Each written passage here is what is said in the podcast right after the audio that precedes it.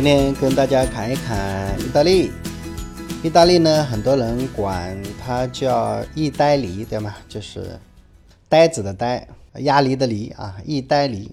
为什么叫意大利呢？老裴专门有一档节目啊，专门讲了二战中的意大利军队啊，他们有多么的好玩有趣，是吧？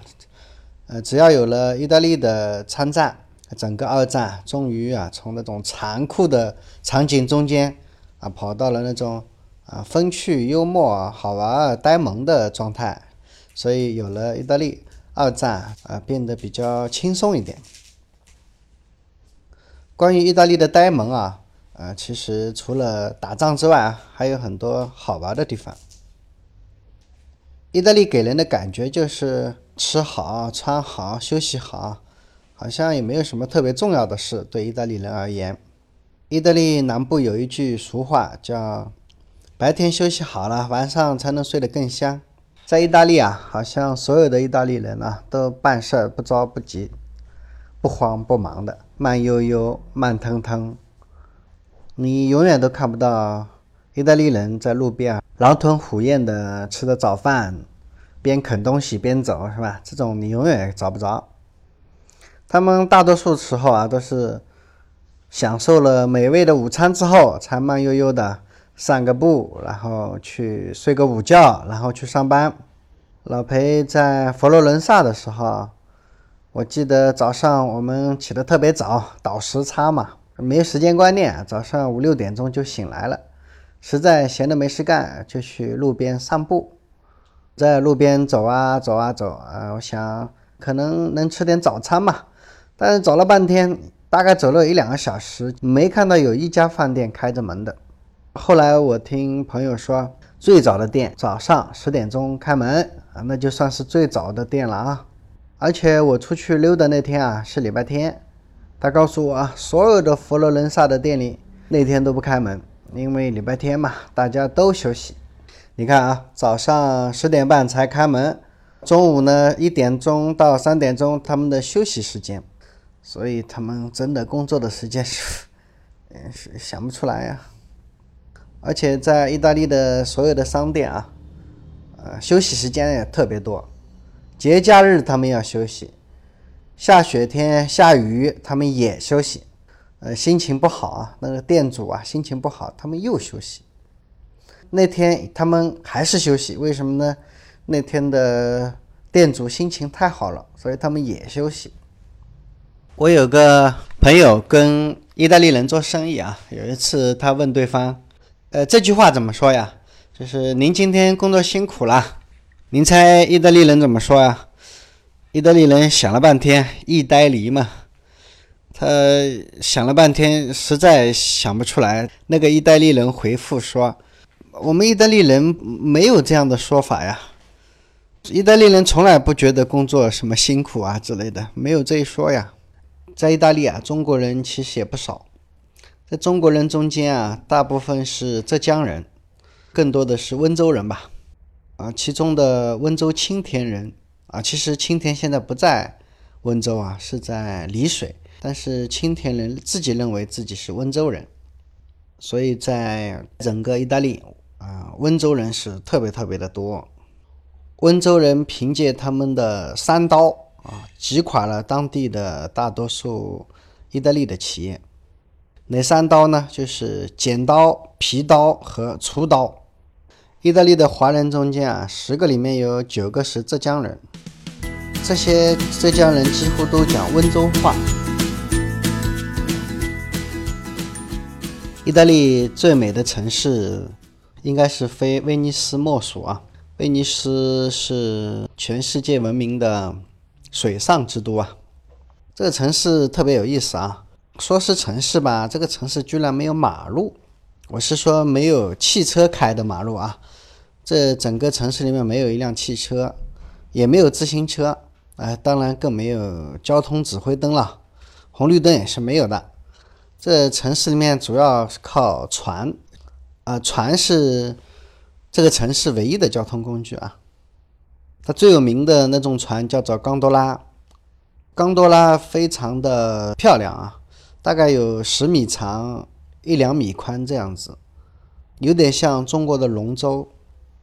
整个威尼斯城被水环绕着嘛，交通主要是靠船。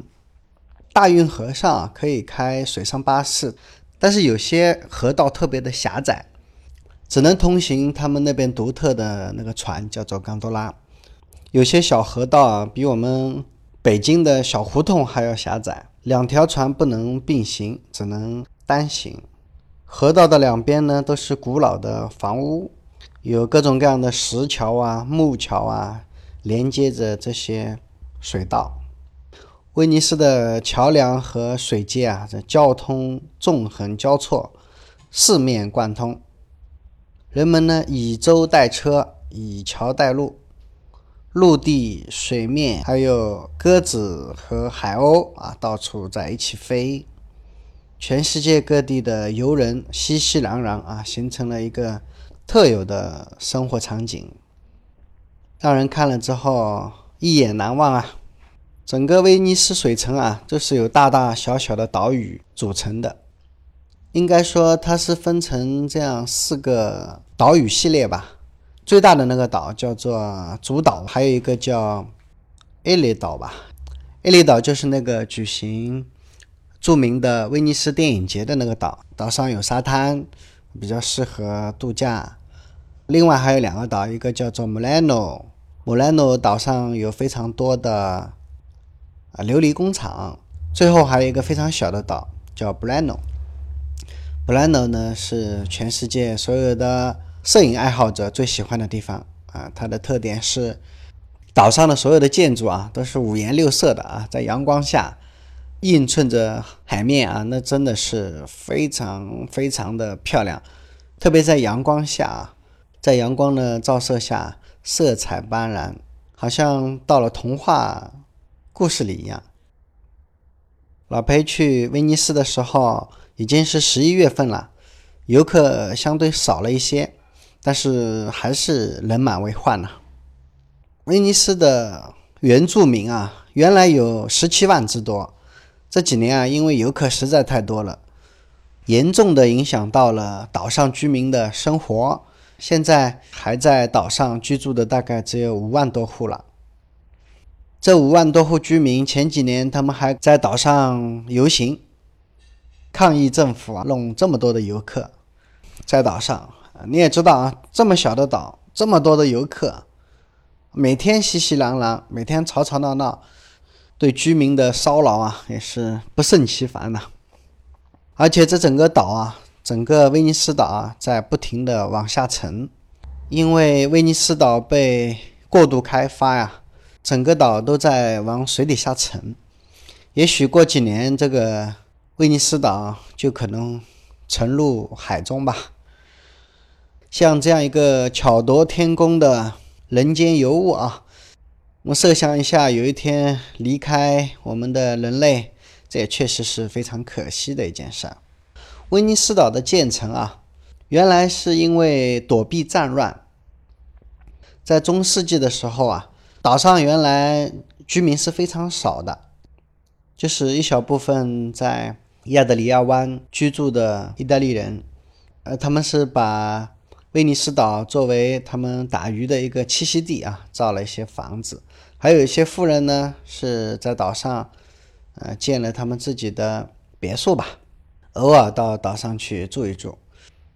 后来威尼斯城碰到北方一些蛮族的入侵啊，像什么西哥特人呐、罗马人呐，到后来的匈奴人呐、努尔哈赤呀、阿提拉呀，他们都要打到欧洲来啊，逼着威尼斯人啊，干脆他们就住到岛上去了嘛。住到岛上，这些北方的蛮族习惯骑马。他们也不会坐船呢，所以躲在威尼斯岛上还是比较安全的。建这个岛也挺有意思的啊！你知道这个岛是用什么做的吗？它底下是什么吗？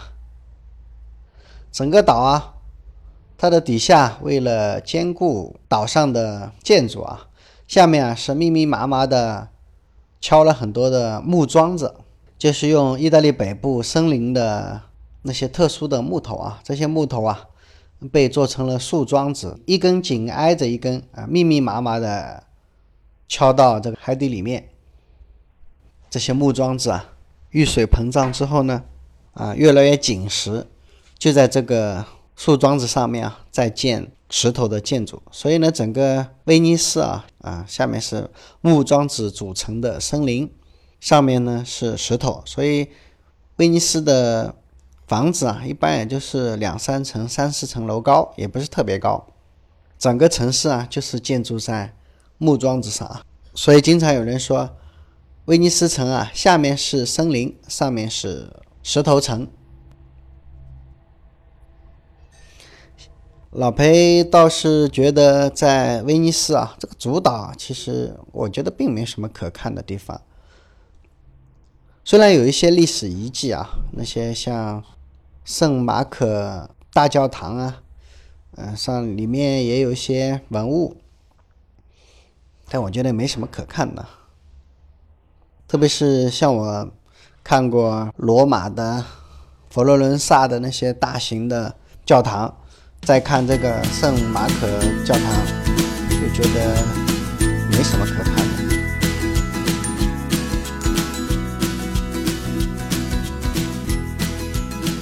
老裴花了整整一整天的时间，在穆莱诺小岛上。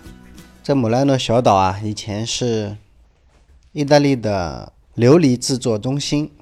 原来这些琉璃厂是开在威尼斯各地的。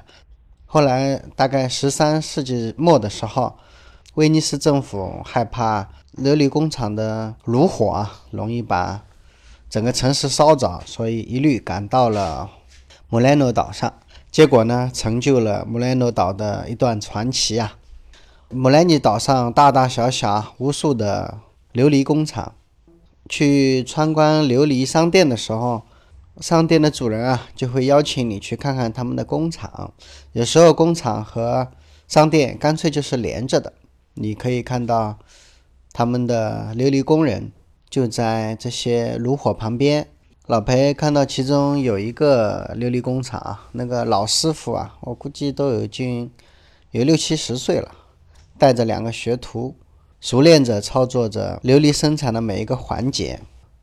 这些琉璃工人手持一个空心的铁罐，前面就是琉璃，他们把琉璃放进烧得通红的炉子里面，啊，取出的时候，这个琉璃是通红通红的。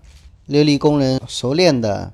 用剪刀、用钳子这些非常简单的工具啊，在他们的摆弄之下，东剪一下，西搓一下，几分钟时间，一匹马呀，一只兔子啊，一个活灵活现的小动物啊，就这么啊，在你的眼前啊，忽然就展现出来了啊，真的是美轮美奂，像变戏法似的。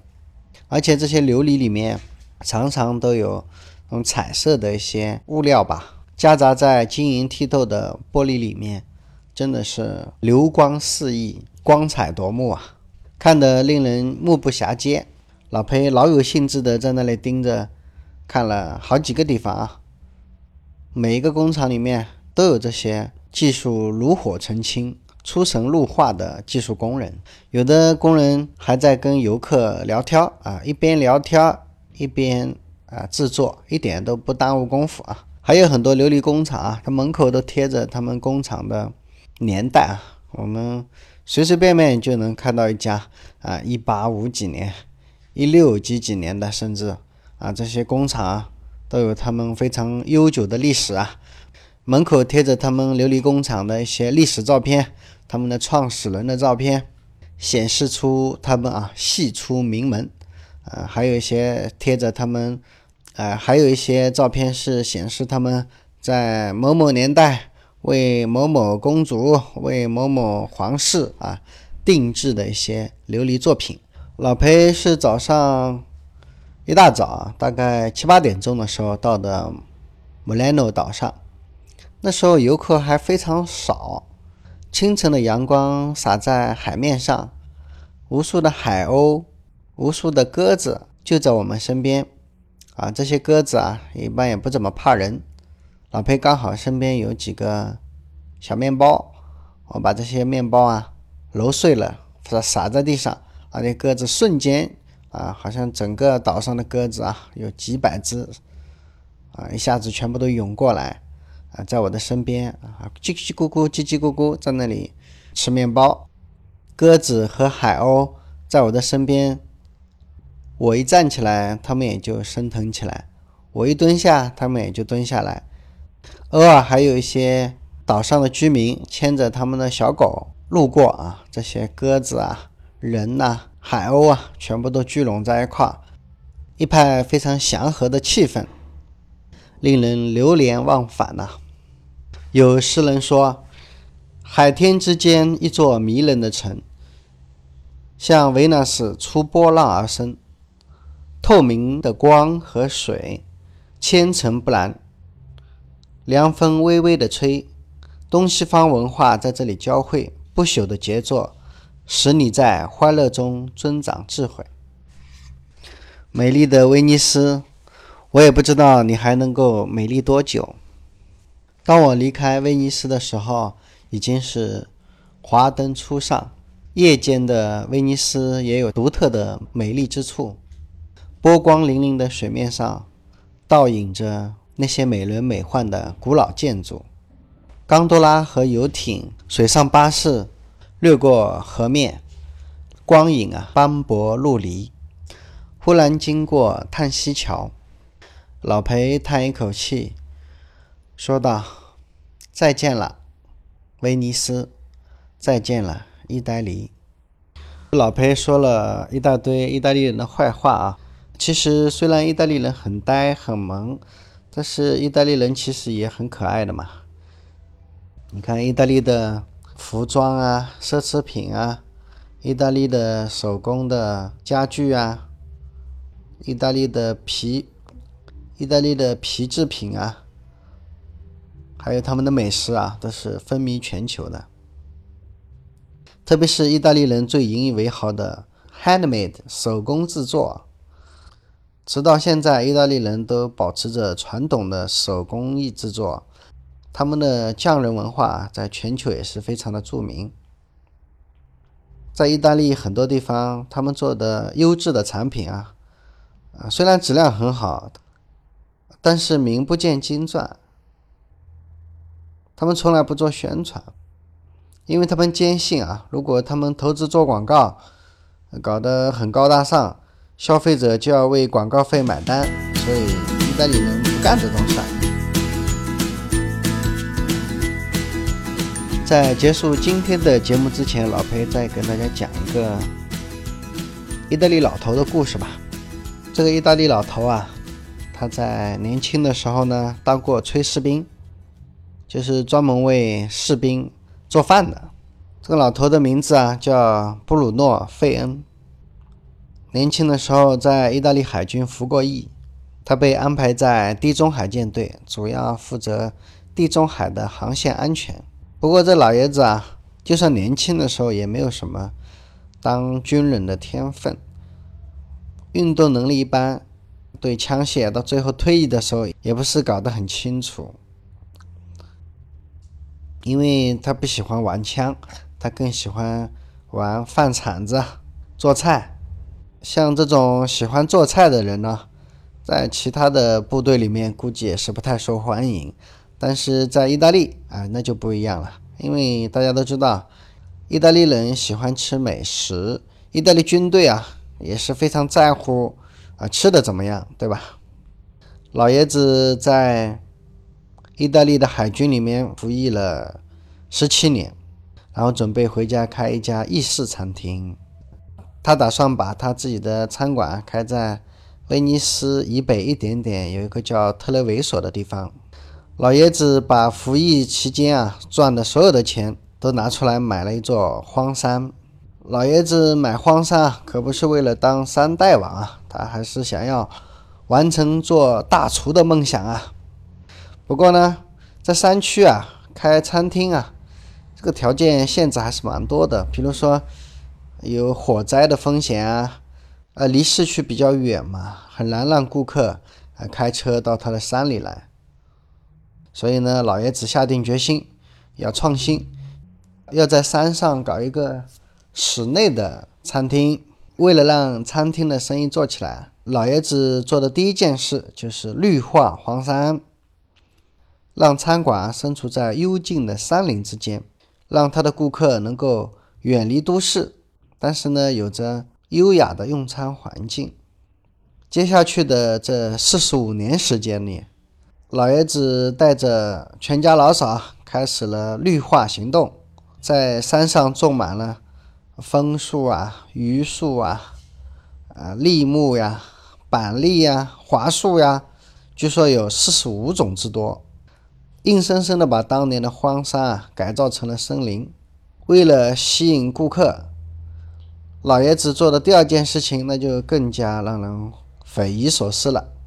他几乎是用完全手工的方式新建了一个游乐园。你知道什么是游乐园吧？那就是有那种。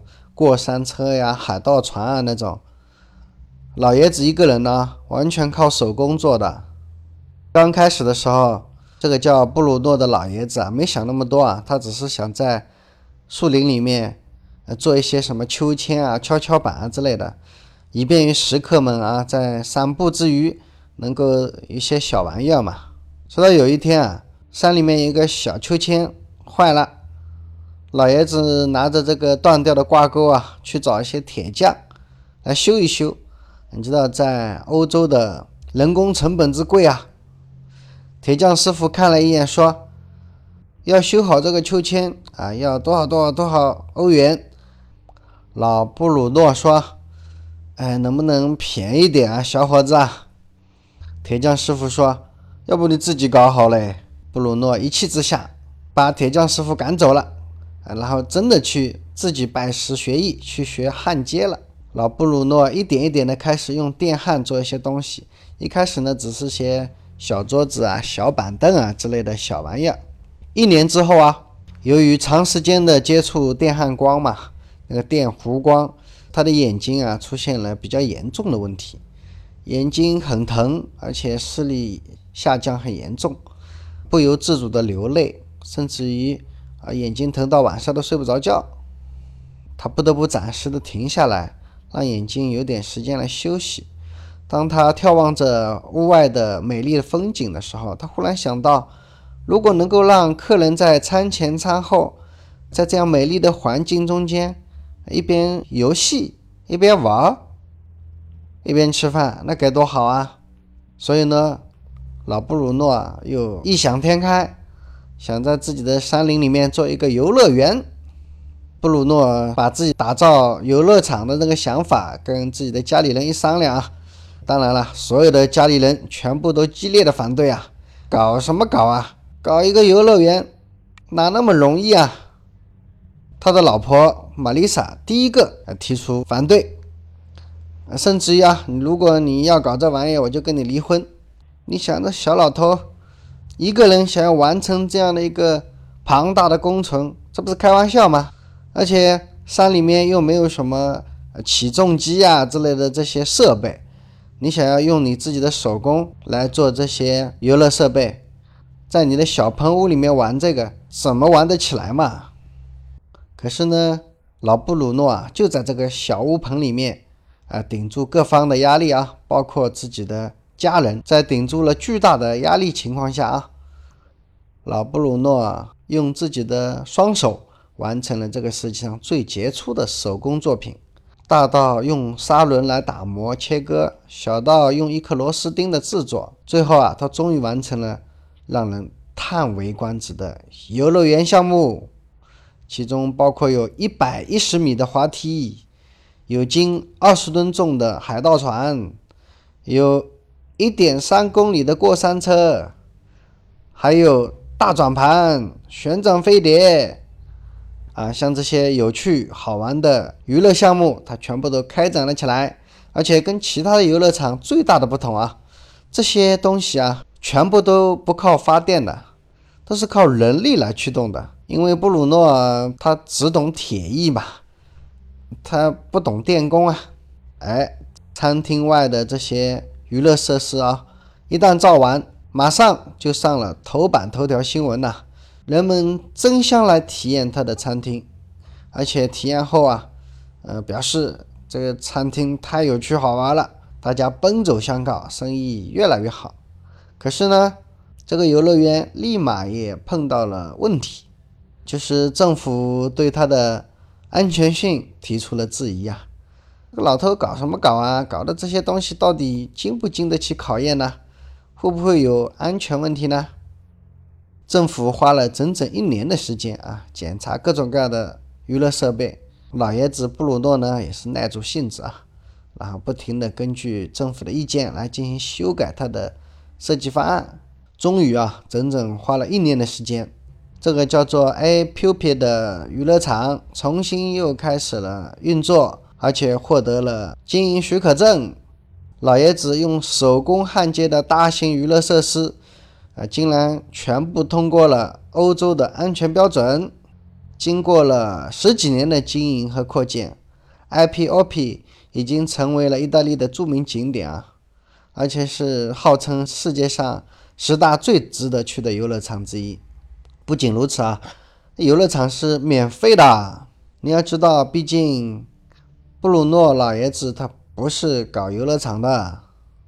他搞的这个游乐场只是他餐厅的一部分，所以呢，他主要的经营项目还是餐馆。他的餐馆一楼是小酒馆，二楼是高档餐厅。这下有了那么多游客之后呢，老爷子布鲁诺终于可以获得足够多的顾客源，可以晒一晒他自己的大厨的手艺啦。有人问老爷子布鲁诺：“你为什么要做这些事情呢？”老爷子说：“随着时间的推移，我们每个人都会死去。倘若不能为这个世界留下些什么，那我们就白白的走了这一遭。”这老爷子下一个的人生目标，他还是想要啊，心心念念要造一座自己的摩天轮。他说：“啊，我希望在我有生之年，能够看到人们坐在上面，俯瞰前程，看最美的风景。”啊，听完这个故事，我不知道你是怎么想的啊？可能真的是意大利人一呆离，又呆又萌。虽然他们又呆又萌，搞经济不行，但是也许正因为有了意大利这样的一个国家，有了这样一些人，而让这个世界是不是有一点点不一样？我们一直认为他们很傻，只有我们这些。中国人，我们才知道应该怎么样生活，怎么样经营自己的国家。可是像意大利这样的一个国家，啊，这样的一些人民，他们对生活的看法好像跟我们完全不一样啊。我也不知道谁对谁错，也许并没有对错吧。好吧，今天的节目我就讲到这里，就到这里吧，再见。